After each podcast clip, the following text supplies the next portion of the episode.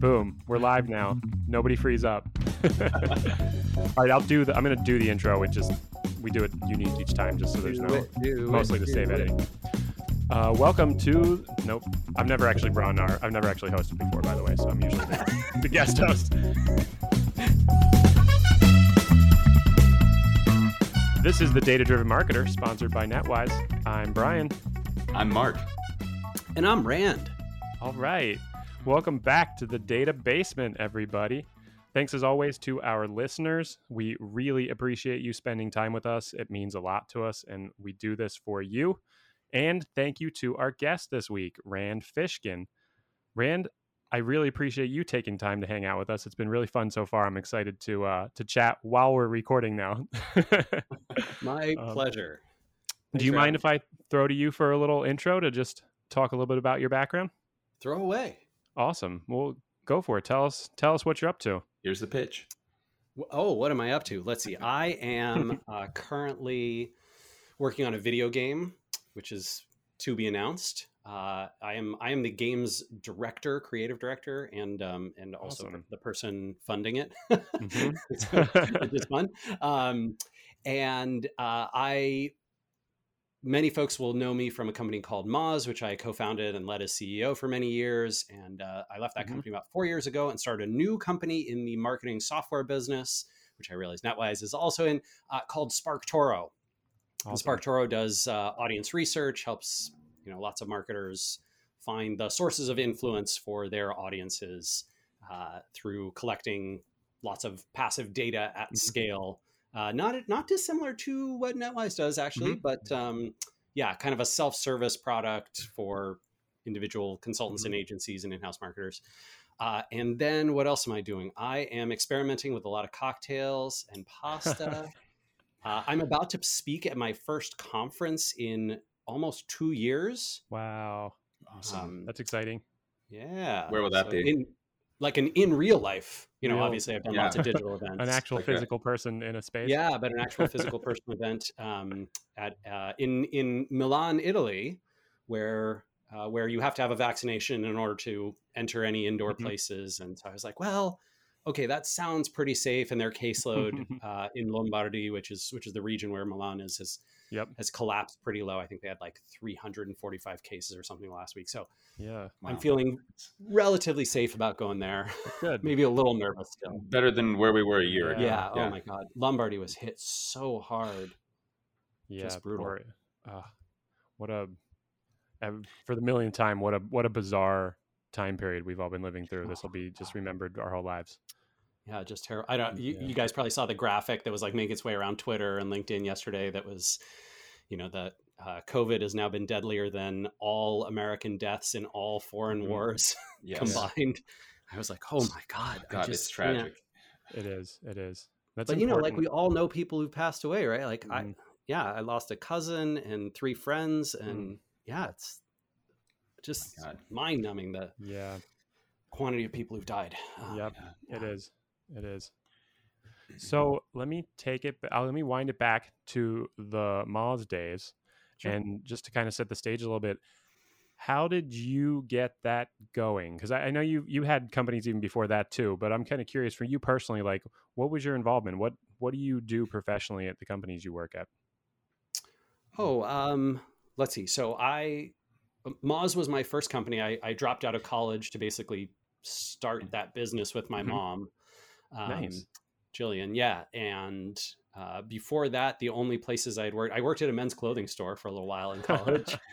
Awesome. I did not get uh, accepted at the men's clothing store I applied to, so you got that one It- on me. it, it didn't go well. I was their uh, worst salesperson by a good margin. That's hilarious. I'm, I'm somewhat embarrassed about that. I did build their website though. So right. that, that kind of So it a kickstarted a, lot of my, my perfect. journey into like, you know, marketing and SEO and Mhm. content and all that. Uh, but I, yeah. At, so at Moz, you know, I started that, uh, Brian, through blogging. Mhm. Like I was writing five nights a week, um, just about search engine optimization at a time when very few people hmm practice that and uh, there was very little belief that it was a real marketing practice there was very little trust and faith in it Um, you know, uh, Mark, you were talking earlier about like how b- before we started the recording about like how untrustworthy the the field of SEO was and like perceived as very black hat and snake oil. And Moz was kind of this. I, I tried to make it anyway, like an oasis for people who were like, no, SEO is a real practice. And if you earn rankings in Google, you can get lots of traffic. And if you do it the right way, Google's not going to like penalize you and throw the book at you. And there's ways to do it that are not sketchy and spammy. Um, and yeah, eventually that built a very large business. So, you know, I raised some money, some venture capital, um, was a CEO for seven years, grew it to about $40 million in revenue, uh, stepped down as CEO, stayed around for a few more years, which was probably a mistake, um, and then uh, uh, wrote a book about it, which I think, uh, yeah, Mark Mark has uh, checked out, called Lost and Founder. Very compelling read. Yeah. Oh, thanks. Yeah, and um, and then and then left the company in in 2018. Mm-hmm. It it sounds like you took a very like current modern approach to starting that company maybe by accident by like building community 1st right mm-hmm. and trying out ideas and seeing what happens and then it's interesting there because uh, i wasn't sure if you were going to say you were you're a, a, marketer or a business person or an engineer or what and moz is such a technical product i remember using it 10 years ago when i was starting my first company and I, I remember being so fascinated by the fact that you had a basically like a, a Moz version of Google PageRank, I think that I could compare to. And I was like, man, that is that seems really technically complex to be building right now as like another tech startup. Mm-hmm. So yeah, um, I technically own a patent for uh, a, a a version of PageRank, right, or a, a similar authority uh, system. Your... Yeah, so like yeah. domain authority and, uh-huh. and Moz rank specifically, um, and Moz Trust, which is sort of modeled on the concept of trust rank. And I mean, I, I, would not urge any founders in software, especially marketing software, to like go get patents now. But at the time, you know, our, our, venture investors would like, you should go get a patent. Totally. okay. That's yeah, Brian. I don't know if are you getting those? Are you getting people tell you to patent stuff here? I don't know. Brian's getting, Brian's one of our chief. He's our CTO, chief engineer. Yeah, uh, I mean, it's coder still, extraordinaire. It still gets talked about, right? It's still a really complex uh, topic for tech businesses, right? Because it, it really serves a, a, a, valuable component in physical product, right? I, I, come from a mm-hmm. manufacturing background, actually, so uh, patents are, are really important in in other industries, but they're just so complex with software. It's a whole different thing, uh, and, I, and a lot of people just haven't caught up. Like the legal system hasn't caught up to that yet. So, yeah, I think the I think the world of software patent trolling Mm-hmm. Um, actually had a huge negative impact on like the the value and respect that patents get right? So i think like when we were first applying for them there were lots of people who were like oh that's really cool that you know moz has a patent on this methodology. And within a few years people were like are you going to start suing other companies? Like, buttholes. Yeah why why is this not in your business plan to be going after people who are who have invented software on their own that does the same thing? Yeah, yeah. it's a it's a complex problem for sure but um, as if there aren't enough enough games of whack-a-mole in the marketing yeah, I think. I think if I remember correctly, it was either like right as I was leaving the CEO role or um, just after I'd stepped down. But we, uh, uh, Moz basically entered into this kind of community-wide agreement that we would only use our patents defensively. Mm-hmm. And I think that's the right way to play it, right? Uh, if you if you go after people for using similar software technology, that there's there's not a lot of honor or ethics there. Yeah. Mm-hmm. Yeah, there I picked up it's... on a lot of uh a lot of intentional uh progressive and I mean that just in sort of uh, intentional progress uh, yeah. energy from you from our from our original conversation. I love that you drive things like that uh, in your yeah. business culture, right? It's it's up to business owners to do Thank that. You. No, I'm I'm yeah. really proud of that. I mean, I yeah, I would I would I would use progressive in all its aspects, right? Yeah. Like Moz was and and SparkToro is, and I think all the projects that I'm involved in are both that from a political lens, but also from it just a mm-hmm. I don't want to do things the way they have been done mm-hmm. classically. Mm-hmm. I think that there is value in innovation. I think there's competitive advantage mm-hmm. to be found there. I think it's more fun and exciting and interesting. Totally. I like putting on my creative and artistic lens, even when I think about just business model generation. Yep. Yep. Absolutely. Yeah. I was going to say that's a great way to, uh, I think, a great segue um, to something we were, were rapping about in, in batting practice, which was um, the the, the sh- shifting landscape and need for creativity and um, kind of how technology advancements and innovation are um, stimulating and, and motivating creativity you know both in, in the marketing space just and in the the general information and creative space as well. Um, so maybe we could talk talk a little bit about how how you're seeing uh, technology kind of spurring creativity um, in the marketing world yeah i mean i think that uh, there's a there's a whole bunch of them. One of one of the biggest ones is just the barrier to entry has been lowered. Right, mm-hmm. you can mm-hmm. go on YouTube or to hundred websites and learn to mm-hmm. code for free from anywhere on the planet. Uh, if you're if you're sort of have an internet connection and a computer and and the ability to, you know, the the time and energy to kind of learn from other folks and the freedom to do that, that's that's kind of beautiful, right? I love it. Mm-hmm. Um, I also love that you can do that with you know what, whatever you want, uh, digital art. You can do it with music and sound creation. You could do it with with video. Might be a little more expensive with video. You need equipment. Uh, you can do it with writing a book. You can do it with writing a blog post. You can do it with starting a hmm. podcast. Mm-hmm. You can. The list is just incredibly yeah. long, right? So that barrier to entry has been lowered, mm-hmm. which brings a ton more people into the field, and um, you know, and you get you get negative externalities around this, right? There's like a whole bunch of people who have been convinced that like lizard people rule pizza dungeons, right. in, you know, in the government or whatever, right? And, and right. That, okay, that's that's not great. Like that's a that's a negative externality from from a result of like anyone can create content and amplify it. Yeah. Um, but you know, there's lots of positives from that too, right? Mm-hmm. I, I, think mm-hmm. um, a lot of things, a lot of folks would point to, you know, social movements around things like uh, drug legalization or um, if you are if you are a fan of this i'm not personally but I, I respect people who are right if you love cryptocurrency you'd be like hey that could not have been enabled you know 15 right. 20 years ago and it is today mm-hmm. um, I, yeah. I, was saying crypto is kind of big in our listenership so it's okay yeah, yeah, we, right? we love we love a good debate yeah I, I mean I, my you know my bias against it does not have to yuck your yum, right? Maybe maybe you like peanut butter and banana sandwiches. I don't have to like them for you to enjoy them, right? Like you can get a kick out of cryptocurrency and you don't need me to participate. So awesome. Have fun.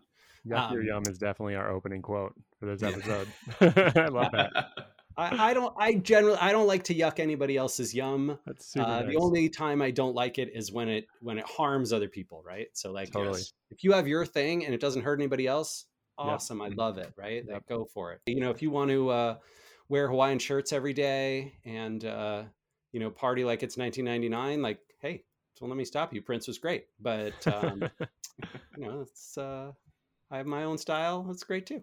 Um, I was going to say this. It, it, seemed like we had um, a, good connection around you know, and the ability to kind of spin up your your own thought leadership channel, right? Like yeah. this um, this democratization of, of data of technology um, has kind of has enabled, like you said, some um, you know some nefarious players or you know conspiracy type players in the space. But I think more often than not, the beauty of the beauty of the internet and the beauty of tools like um, like Moz and SparkToro is that it allows uh, people who are just you know an individual creator, an individual entrepreneur to go out and and take what's in their brain, take these big ideas and and see like is there a community out there? Validate that. Um, yeah. am i the am i the person educating? Am i the person being educated?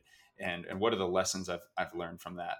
Um, you know i think that's ultimately that's what we were all hoping social media would do for us and not turn us into like backstabbing ogres. But uh you know but instead like, it's done both right? So like right, there's the right, I, I, think right. this is just how a lot of technological progress goes right? Mm-hmm. that I, I, don't know if you've ever read like you know examples from kind of European Middle Ages stuff where people are complaining about literacy, right? like, oh no, too many too many people, you know, farmers and peasants and like folks are learning to read, and this will be the end of modern civilization as we know it because once they learn to read and write, they'll spread all these terrible ideas and yada yada. And and generally speaking, people learning to read and write is now viewed as universal good. Right?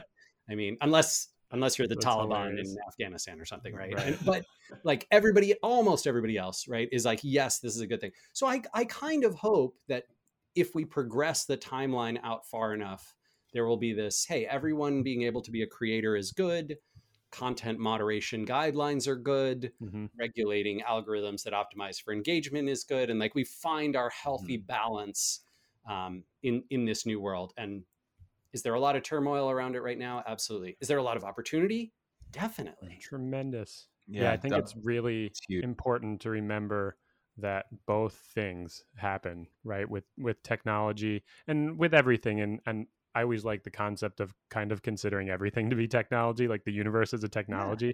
at a fundamental level. So you can always creatures, we're creatures, we can always do good or bad. And and even that is is debatable, right? Depending on the situation. So I find it interesting uh, to kind of bring it back in, into marketing a little bit specifically.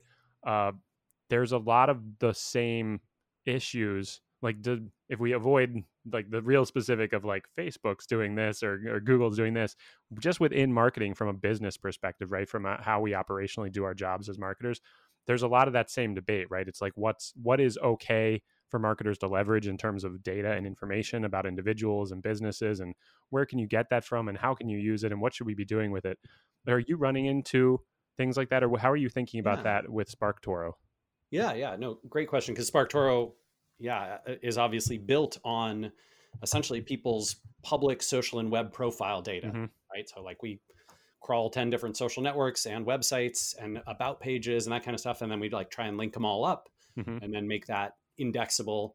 And we anonymize it, of course, right? So that yep. like you can't go find, oh, well, here's Brian, here's Mark, mm-hmm. here's mm-hmm. Jess, and here's Rand. But rather that, you know, oh, I want to see what um, people in higher education in Michigan follow online, right? And so it's like, okay, we're going to take, you know, 752 profiles that match. I'm in the higher ed industry and I'm in Michigan and like, okay, what YouTube channels they subscribe to the most? All right, well, seven, 71 subscribe to this channel, so 10%. That's yeah. our estimate, right? And then and then like you get data like that. But yeah, to your point, right? Like we had to we had to jump through a bunch of legal hoops early on um, around this stuff, both GDPR, um, as well as some other EU privacy laws, and then um, California uh, privacy mm-hmm. protection.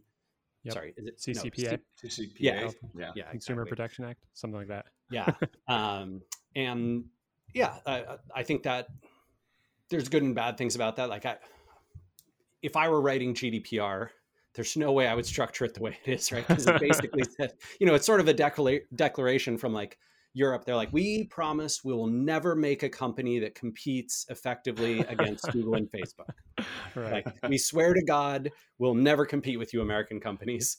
And you know, you kind of like you look into the the depths of it, and you can see yeah. that Google and Facebook funded the researchers who advised the EU Council that created it, and you're like, hey, wait a hmm. minute. yeah, I love you guys Randy, are dicks. Yeah, you guys are. Come on. it's but yeah, the uh, feedback looping me. yeah, yeah. Uh, there's some misaligned incentives there, and um, I think I think that's been frustrating. I I think there's you know there's good things that it includes right around like email protection and and that sort of stuff, but. Uh, by and large, that has been a process where, thankfully, a little bit some of the work that Google actually pioneered, where they basically said, "Hey, if if uh, Google is allowed to crawl and index your website and then show mm-hmm. data on its website, so is anybody else who crawls and indexes the web. Mm-hmm. So, like, if you make things public on the web, I think there was a case against, I believe it was LinkedIn was suing yep. someone who like crawled their data, mm-hmm. and the judge was like, "This is public data. People yep. are allowed to visit these pages publicly, which means." A machine can visit them fast and then show that data to someone just like Google can or Yahoo or Bing or askjeeves.com yep. or whoever, right? Like they're all allowed. So I don't think Ask Jeeves still exists, but yeah. Um, the good old days. Yeah, you touch on a really important part, kind of back to the tech enabling creativity. Uh, this is one of those places where the technology comes in and it's just doing something that we used to do ourselves, right? Like I would go read a bunch of websites and but now a computer can do it a billion times a day, right? And you know that super well from all the work you've done done with Moz. So that completely changes how things work, right? It changes how we produce content. It changes how content gets disseminated. It changes how we like moderate uh, economic incentives for businesses and creatives, and uh, that just totally upends traditional structures in so many ways. So, what is what's your goal with SparkToro right now? How does that play into the space? Because you're consuming a tremendous amount of information, and it's actually interesting too. Because you said you're only three people, but you're doing something that ten years ago would have taken a, a, a unicorn to be doing, right? Yeah, yeah. that's I, I, was blown away by the way. Just when you said it's it's a three person team, I was mm-hmm. I, I I'm I'm still still in a state of shock that you're you're such a robust platform. So it's it's really impressive. Yeah, and uh, uh, three months ago, three months ago, there were only two of us. Um, but yeah, so b- basic story there, right? Our, my goal is help marketers do audience research more quickly and far more accurately mm-hmm. and at scale with numbers that they can really trust. Like, you know, if you survey 100 higher ed folks in Michigan and ask them what YouTube channels they watch and it's like, "Oh yeah, I love the uh the guy who talks about have you checked your butthole?" It's like, "Okay, that's not that's not helpful. That doesn't tell me um what people it could be true, right? It could be true that like I, I think his name is Tom Capper, right? He has a popular like YouTube, TikTok presence, whatever. yeah. Great. I love him. I think he's hilarious. It does not tell me where to do marketing to higher ed professionals in Michigan. Right. And so what you what you actually want is you want to, you know, an ideal world, like go get the home addresses of a thousand Michigan higher ed folks and then go to their house and break in and steal their phone and get their unlock code and like scroll through their right. YouTube subscriptions and then like copy them all down. That, but that, that browsing, course, mm, mm-hmm. that is highly illegal and super unethical, even if it were legal. And I cannot recommend against that enough. So the alternative is, well, a significant percent of those people say on, you know, whatever, LinkedIn or Twitter or Facebook or Instagram, like who they are right? And they it says, you know, okay, they work at a university, they're whatever, an administrator, blah blah blah blah, and they you can find their YouTube profile, and then you can look at the channels they subscribe to because it's public, right? For for many people on mm-hmm. YouTube, mm-hmm. and you see, so you'd be like, aha, there there you go. Look at these yeah. ones are popular, and this is not like a negative thing. You're not harming any individual person or any group of people. You're simply saying, hey, all that data that Google and Facebook hoard about user behavior online, we are going to go get it for you so that you can have it at your fingertips and you can make smart decisions about do you want to throw your money at Google and Facebook ads? Do you maybe want to go directly to the YouTube channels that mm-hmm. and the creators that your audience listens yeah. to and pays attention to and maybe do some co-marketing with them or mm-hmm. pitch yeah. them on being on their show or, um, or, or, like reach out and offer to sponsor their thing like whatever you want or or hey maybe we could sponsor your email newsletter to your list or whatever awesome like these are all great things that marketers should be able to have in their toolboxes and unless you have that data at your fingertips with real numbers you just you just can't justify it. Yeah. Interesting. So are you focused specifically on the types of content that are harder to get into right now? Because like it's i i you, the two examples you just gave their podcast and youtube i can't enter that in a in a technical data driven marketing sense very easily right now. That's very hard to get into with my ads. So is, is that a space you're particularly interested in? Yeah that's it. So that's exactly right. So you know podcasts youtube um, people's organic social feeds mm-hmm. twitter facebook mm-hmm. linkedin reddit uh, yeah, YouTube, GitHub, Quora, Medium, Pinterest. Like we're we're in all of those places. Instagram, um, all those, and then uh, websites and press accounts. Right. So like essentially press publishers and industry publications. Right. Okay. So it's it's kind of discovering that stuff. Like if you if you're a marketer and you've been in the higher ed marketing space for like 10 years, you probably know all of these. Mm-hmm. Like you have an intuitive understanding of like, yeah, it's probably these publications, it's probably these channels. You'll find some surprises. You'll be like, oh, I didn't know that podcast was so popular with our audience or whatever. Mm-hmm. But in general, you probably have a good but if you've never done higher ed marketing before and it's your first day and you know you're at an agency and your new client comes to you, you'd be like, mm-hmm. oh crap, let me right. let me just run over SparkToro and like quickly get this data and understand this field. Um, and and that's really what it's useful for. So we're trying to kind of disintermediate the the data that Google and Facebook already have at their fingertips mm-hmm. that they use to kind of lock out the rest of the marketing ecosystem. Right. right. Mm-hmm. I love that. I love that vision. That's great. Yeah, I mean, from just from from working in you know this this evolving space of of growth hacking, growth marketing, um, mm-hmm. and I know the term growth hacking has uh, since since hackles up. Yeah, it's flywheels, not hacks. I know, I know. but uh, but from from being pressed uh, in this was this was two positions ago, like six six years ago, um, from being being really you know pressed as uh, hey, you're the guy who knows SEO. You've you've been you've worked in in post. You've worked in uh, you know sponsored content and integrated marketing partnerships and link building and stuff. So I, I came on to um, an app that was was looking to increase mm-hmm. ARR. Um, and you know, it, it was one of those things where podcast certain podcasts were doing really well certain ones were, were super expensive and bleeding our marketing budget dry yeah you know and and how do you really know what your you know how your money is going to perform until you kind of throw it out there and test it um, that's that you you want to be able to make as informed a decision as you can um, and so you know we we spent a lot with npr assuming hey they're, oh, yeah. they're npr obviously you know they're gonna these are these are highly intelligent slightly you know lefty leaning folks and, and we were a very um, you know sri in, investment app at the time um, called swell and so we thought, hey, you know, obviously that's that's a direct hit. Of course, yeah. of course, it's gonna be it's gonna be huge. Nobody is like crickets. Crickets, from, yeah.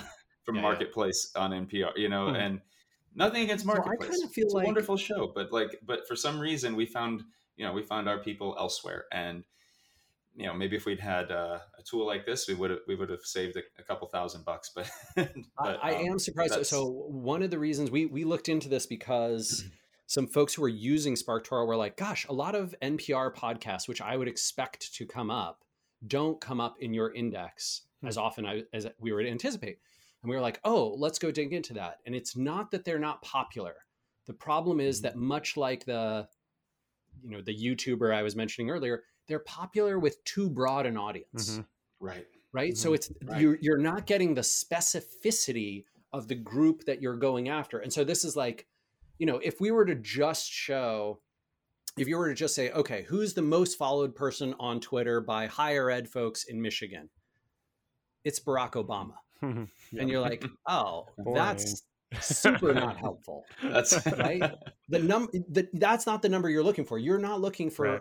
Barack Obama. You are looking for, and number two before he was banned would have been Donald Trump, right? Mm-hmm. And so, right. like, that's not what you're interested in. What you want to know is compared to a population of everyone else what is uniquely most followed by this audience mm-hmm. and so that's the math that kind of like it's no math at all right? Anyone who's done like statistics is like i can do that in excel in two minutes. I know you can. It's easy.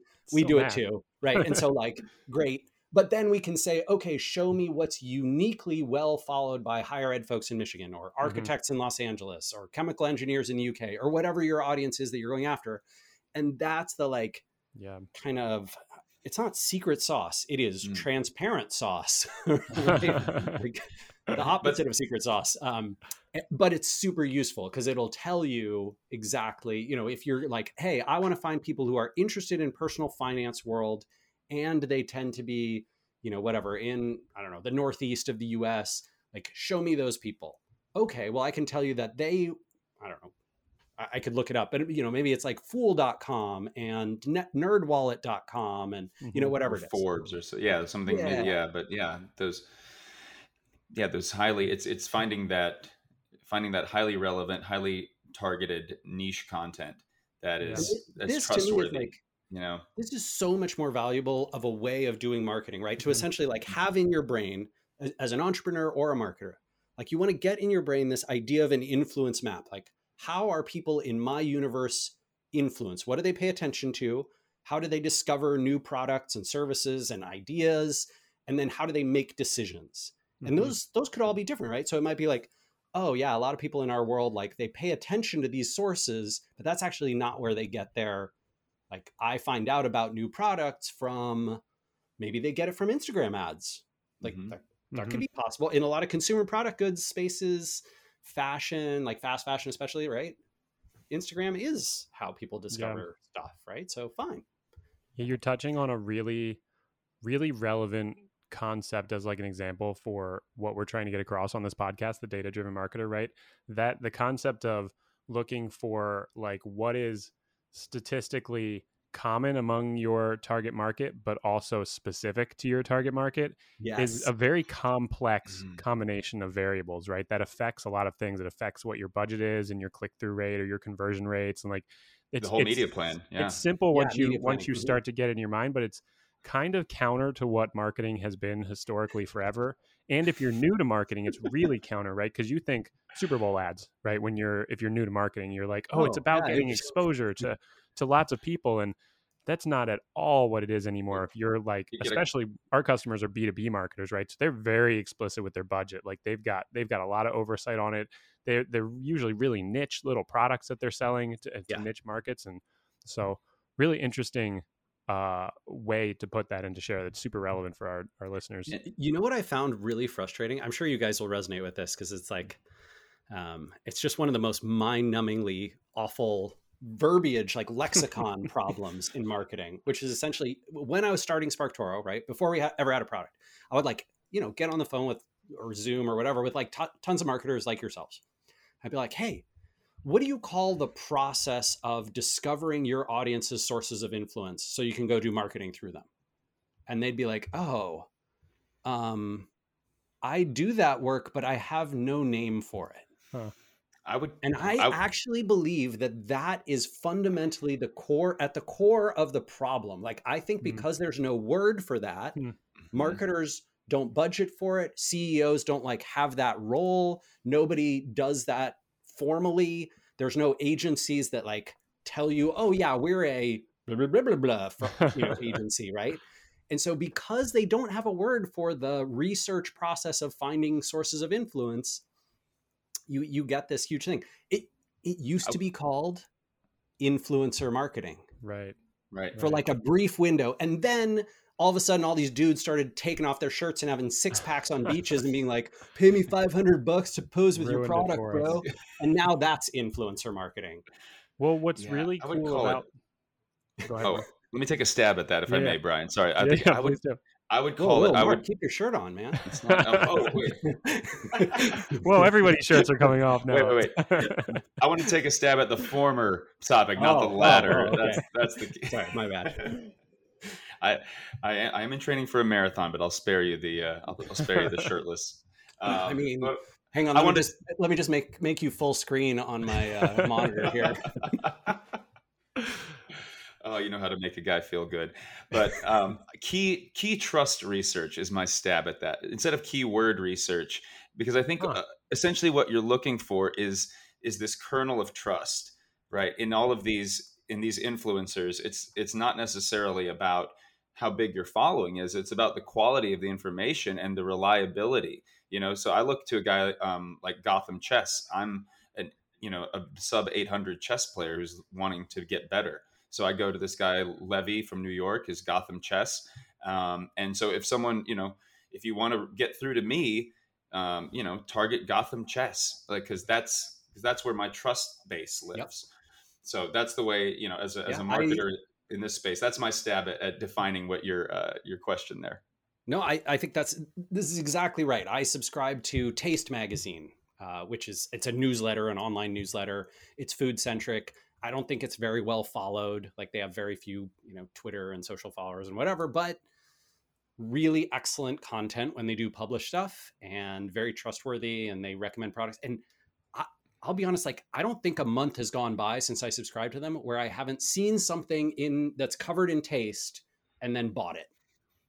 Like last month, it hmm. was I think it was salsa macha and the mm-hmm. month before that, it was dark soy sauce, which I was like, "There's a dark Ooh. and a light soy sauce." You know, I'm, I'm checking all this down. stuff out. I'm like, "Oh man, I got to get this." I I spent like two hundred dollars mm. on a rice donabe, this like Japanese clay pot that's uh, made in this one prefecture, that's absolutely beautiful and makes perfect rice. And I was convinced because you know I got this thing that I subscribe to that I, that like that yeah. info. It, it would not matter how many Instagram ads I saw for a donabe. Mm, it right. would you never would change my mind. But as soon as Taste wrote yeah. about it, boom, I'm in. Yeah, you nailed it. I love that name you just gave up, Mark. Key Trust Research, because it, it's exactly I have the exact same thing going on uh, with a web, website that used to be the Wirecutter. I think New York Times bought them now. Yeah. But it just it it was the only place I ever went in my life where they did as thorough research into things as I enjoy doing. So I got all the knowledge and the fun of the process, and then I could Yeah. totally trust what to buy there. And it, the trust is it's it's kind of a new it's almost a new thing right because and this goes back to what i was going to say a minute ago about mm-hmm. a point you said marketing is a really neat space right now because the tech is constantly changing and so what you can do is constantly changing and then what you can Mhm. imagine to do a year from now is where you can innovate So I I somewhat agree, but I, there's a part of me that kind of disagrees with with the idea that this is new because I think when I go like, you know, if you go watch Mad Men or whatever, Mhm. or like put yourself in the shoes of a 1950s like ad exec, there was absolutely that same concept of we need to be in popular mechanics magazine with an ad that's whose message is like this and it needs to be across from this story because Yeah. that's where we're going to reach uh, my you're totally grandmother right. she just passed away last year but um, she's 94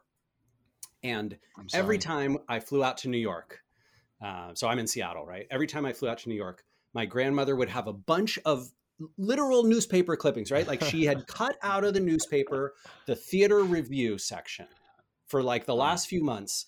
And she was like, Rand, I want you to look at the theater reviews. From this is from the New York Times and the Wall Street Journal. I don't trust the Hunterdon paper. it's like, okay, Amma, I'll, you know, I'll read the, and she's like, which show do you want to go to? And it had to, if it wasn't recommended by the New York Times or the Wall Street Journal, and hopefully both, she would not go. She was like, no, it's not a good show. I'm not going. I was like, Amma, you might, what if you like it, but their theater critic doesn't like it? She, she just, she refused so to believe funny. that a world like that could exist. yeah and this it's is incredible how those those you know how many of those if we were to go through and catalog like from the moment you wake up to the moment you go to bed how many of those biases exist or how many Yeah. of those you know yeah those systems we have implemented as sort of a default setting in Yeah. our mind. Definitely. Yeah you you guys have both just given me a, a different way to think about this the the trust component.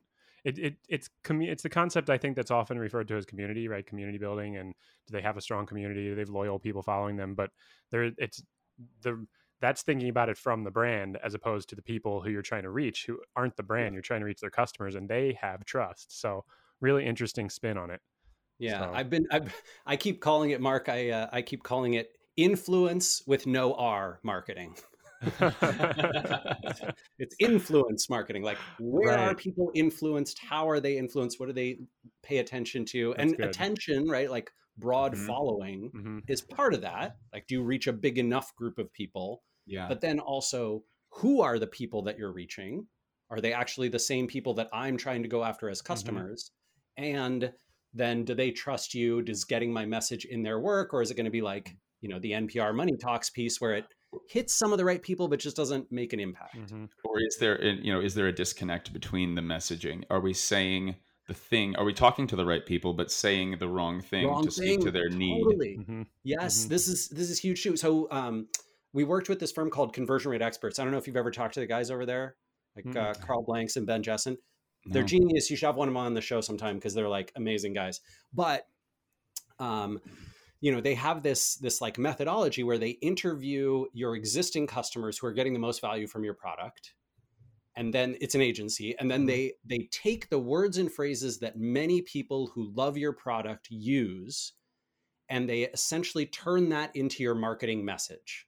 Hmm. So like that's how they write the landing page. They just write it the way your existing customers they find like, oh, like 10 people said they use SparkToro to do X and Y and Z. So Mhm. your new landing page is use SparkToro to do X, Y, and Z.